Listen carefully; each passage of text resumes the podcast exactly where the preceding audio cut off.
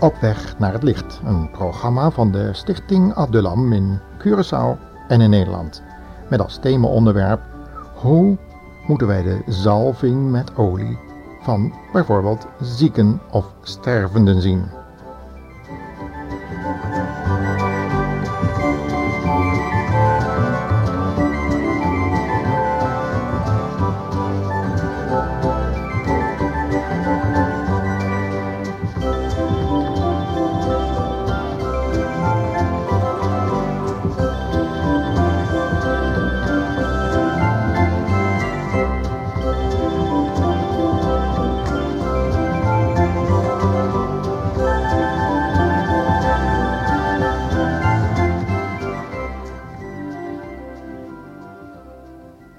En wanneer iemand van u het moeilijk heeft, laat hij dan bidden.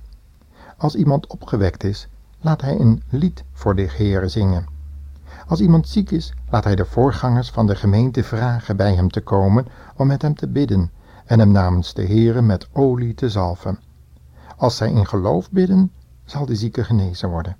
De Heere zal hem gezond maken. En als hij gezondigd heeft, zal de Heere het hem vergeven. Beken daarom uw zonden aan elkaar en bid voor elkaar, zodat u genezen wordt. Want als een goed en rechtvaardig mens God om iets bidt, heeft dat een geweldige uitwerking. Elia was ook een gewoon mens, net als wij.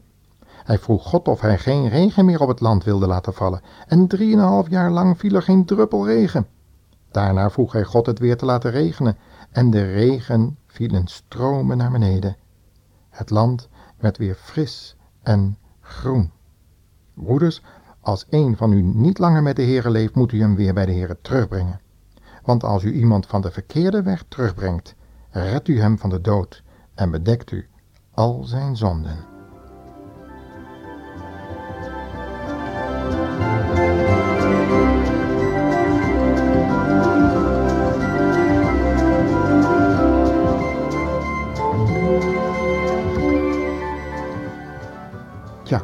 Moeten we nou dat gedeelte van de brief aan Jacobus, of van Jacobus beter gezegd, hoofdstuk 5, vers 14 en verder zien? Is het goed om die versen nu ook nog eens in de praktijk te brengen? Hoe moeten we daarmee omgaan? Is iemand onder u ziek? Laat hij oudste van de gemeente bij zich roepen. Laten ze over hem bidden en hem zalven met olie in de naam van de Heer. En dan komt er nog genezing ook en vergeving. Het antwoord op deze moeilijke vraag of eigenlijk is het niet mogelijk, het is heel makkelijk, je hoeft het alleen maar te doen. Maar ja, wie zal het doen in geloof, zo'n ziekenbezoek? Als je geloof hebt als een mosterdzaad, zei de heer Jezus, dan kan je zelfs als tegen die berg zeggen, wordt opgeheven en in de zee geworpen. Toch heeft de olie, laten we daar eens mee beginnen, helemaal geen mystieke, wijdende betekenis. Tenminste niet in de dagen van Jacobus, want daar werd olie voor heel wat andere dingen ook gebruikt. Gewoon een genezende werking werd eraan toegeschreven. En dat was het ook. Het verwijst naar een toepassing van een gebruikelijk natuurmiddel wat een geneeskrachtige werking had. We kunnen dat lezen in Marcus 6 en Lucas 10 als het gaat over die barmhartige Samaritaan. Vandaag de dag kan dat een medicijn of een operatieve handeling zijn. Het vergeven van zonde, echter, heeft te maken met het binden en ontbinden, wat ook in deze tijd nog steeds rechtgeldig is. Hoewel we dat wel moeten onderscheiden van de administratieve vergeving, voor deze aarde dus, en dat het niets te maken heeft met het zonde vergeven, wat tegenover God zo staat. Met de eeuwige behoudenis gepaardgaand dus. Want dat kan geen mens. Niemand kan zonde vergeven dan God. Maar als iemand tegen u gezondigd heeft, tegen menselijke regels is ingegaan, de ander schade heeft berokkend, ja, dan kan je de ander zijn zonde laten houden door het niet te vergeven. En dan gaat hij gebukt onder een stuk, uh, ja, een druk toch eigenlijk wel. En je kan hem ontbinden door een vergeving te schenken. Natuurlijk ook wel in relatie met het vergeving vragen. En dat kan een hele verlichting betekenen. Zoals bijvoorbeeld de uitdrukking wel aangeeft, het ligt me als een steen op mijn maag, of wat heb je op je lever? Dat heeft te maken met druk en dat kan soms lichamelijke uitwerkingen hebben. Toch is de vraag heel actueel. Vaak worden de aanwijzingen in dit gedeelte van Jacobus vandaag de dag opgevolgd, eh, heel praktisch en, en letterlijk, wanneer er dus iemand op bezoek gaat en hij heeft een flesje olie bij zich, of wanneer iemand op bezoek gevraagd wordt, meestal een geestelijke, dan kan daar die wijding met olie plaatsvinden, die zalving met olie. En het staat ook zeker zo in de Bijbel. Maar toch mogen we deze situatie die daar plaatsvindt niet zomaar op onze tijd toepassen. Even een voorbeeld. Jacobus heeft in hoofdstuk 4, vers 8 gezegd: Reinig de handen, zondaars. Zou hij daarmee bedoelen dat we regelmatig onze handen moeten wassen, zoals de fariseeën dat concludeerden, en de discipelen van de Heer Jezus verweten dat zij hun handen niet voldoende wasten? En daarom moeten we ook heel, heel nauwkeurig kijken, waar, waar schrijft Jacobus nou eigenlijk aan? Jacobus 1, het helemaal aan het begin van de brief, zegt hij namelijk dat hij zijn brief richt aan de twaalf stammen in de verstrooiing. Dat is heel letterlijk. Aan het hele volk Israël dus. Maar dat betekent in feite dat hij die brief niet schrijft aan de christenen van deze tijd. Toen de tijd waren die tien stammen zelfs helemaal onbekend. Er waren maar tweeënhalve stammen over. En terwijl het hele volk op het, hij het hele volk op het oog heeft, wendt hij zich ook nog door de uitdrukking broeders speciaal tot het gelovige deel van dat volk Israël. Vervolgens is het ook van belang dat Jacobus schreef in en met het oog op de tijd dat God zich in zijn genade nog op een bijzondere wijze bezig hield met het Israëlische volk, terwijl zij zijn Christus reeds hadden gedood. Toch liet God na de kruisiging van zijn zoon de genade toch eerst aan de Joden als volk van God aanbieden. En pas daarna, bij het stenigen van Stefanus en ook bij de laatste boodschap van Paulus, zoals die in Handelingen 28 beschreven is, dan pas keert zowel de discipelen als Paulus zich tot de heidenen, de volkeren. Want ze hadden immers gezegd: Wij willen niet dat deze over ons koning is. De vervolging die daarna losbarstte, verdreef de gelovigen uit Jeruzalem tot over ver over de grenzen van het land en waar zij ook het evangelie verkondigden, vaak vanuit de synagogen. Toch werd de prediking tot aan het einde van de handelingen dus nog steeds eerst aan de Joden gericht. God had geduld met zijn aardse volk, totdat hij tenslotte door de verwoesting van de tempel in het jaar 70 na Christus de periode van genade voor dat volk definitief afsloot. Natuurlijk zeggen de profeten iets over dat komende vrederijk, waarin God de draad met zijn volk Israël opnieuw oppakt, en daar is ook alle ruimte voor.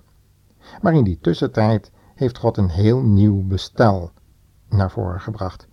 En daar past in feite niet Jacobus 5 in.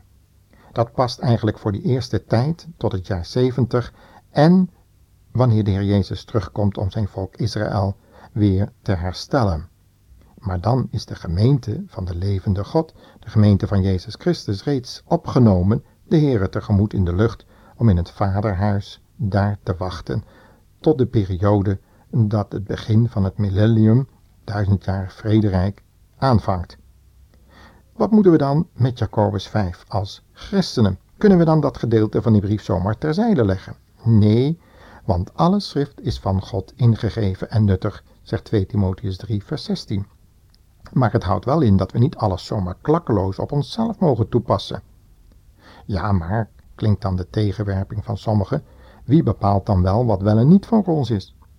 En die vraag is heel terecht en ook belangrijk, want het is niet een kwestie van willekeur. Zoals we zagen is de brief in eerste instantie gericht aan de gelovige Israëlieten in de begintijd van de gemeente en wellicht dus ook dadelijk als de Heer Jezus terugkomt voor de Joden. Toch mogen wij deze brief op onszelf toepassen wat de praktische betekenis betreft. Wanneer we in geloof namelijk het gebed uitspreken voor de zieke, dan kan het zijn dat God in zijn, door zijn genade ons het geloof schenkt, dat dat gebed verhoord wordt, opdat het in overeenstemming is met zijn heilige wil. met zijn regeringswegen. En of dat nou wel of niet met een zalving met olie gepaard gaat, dat is dan eigenlijk veel minder van belang. Dat betekent net zoveel als gewoon medicijnen gebruiken en tegelijkertijd bidden. Dat kan heel goed samengaan. Het gebruik van de middelen is niet verboden. Het is zelfs aan te raden. Maar wanneer die middelen er niet zijn, dan kan het heel goed zijn dat mensen zich bewust worden van bepaalde zonden, waar misschien die ziekte een gevolg van is geweest, en die willen ze beleiden, bekennen. En dan kan het ook zijn dat wanneer ze de vrijmoedigheid hebben om dit in het openbaar te beleiden, de twee of drie vertegenwoordigers van een, van een kerkgenootschap of hoe dan ook, een plaatselijke gemeente, dan is dat een soort openlijke erkenning van kwaad, waar bepaalde gevolgen aan verbonden zijn. En dan wil God soms, niet altijd, maar toch in zijn genade wil hij het gebed van een rechtvaardige gelovige, die zelf bewust is dat de zonden die hij gedaan heeft beleden moeten zijn, dan kan die last gedragen worden en dan kan het verzoek om vergeving kan doorgebracht worden samen met de leider tot de Heer Jezus. En zeker die vergeving vindt altijd plaats op een oprechte schuldbeleidenis. En dat kan dikwijls ook genezing van het lichaam tot stand brengen. Dat vinden we in de opwekkingsgeschiedenis van de Zulus in Afrika ook heden ten dagen nog regelmatig gebeuren. Daar is zelfs een heel ziekenhuis, overigens zonder artsen, waar mensen dus komen om hun zonden te beleiden, om vrij te komen van allerlei toverpraktijken. En dan zien we dat in veel gevallen God zo'n beleidenis van zonde gepaard laat gaan met genezing van het lichaam. Dat is dus helemaal niet verkeerd of helemaal niet ondenkbaar. Integendeel, God belooft dat. En dat heeft alles met Jacobus 5 natuurlijk te maken. Het gelovig gebed zal de zieke behouden, maar de oudsten die geroepen worden, zullen zeker ook zelf geloof moeten oefenen, want in sommige gevallen kan de zieke leider niet eens meer geloof opbrengen dan alleen datgene tot stand brengen wat hem op het hart legt, en dat is zijn zonden beleiden en de oudsten roepen. Ja, en dat is eigenlijk uh, al heel wat om samen over na te denken en in praktijk te brengen. Maar laten we de schrift steeds weer recht snijden. Lezen wat er werkelijk staat en voor wie het bedoeld is. En de geestelijke les voor onszelf in praktijk brengen. Het kan best zijn dat wij dan ook nu, na dit programma, bepaalde dingen zullen moeten beleiden en openlijk wegdoen. Moeten erkennen voor enkele vertegenwoordigers van een plaatselijke gemeente en dan orde op zaken moeten stellen. God geven dat u het voor zichzelf zo mag verwerken en u ook genezing ontvangt. Ten eerste voor uw ziel en ten tweede voor uw lichaam. God zegen u.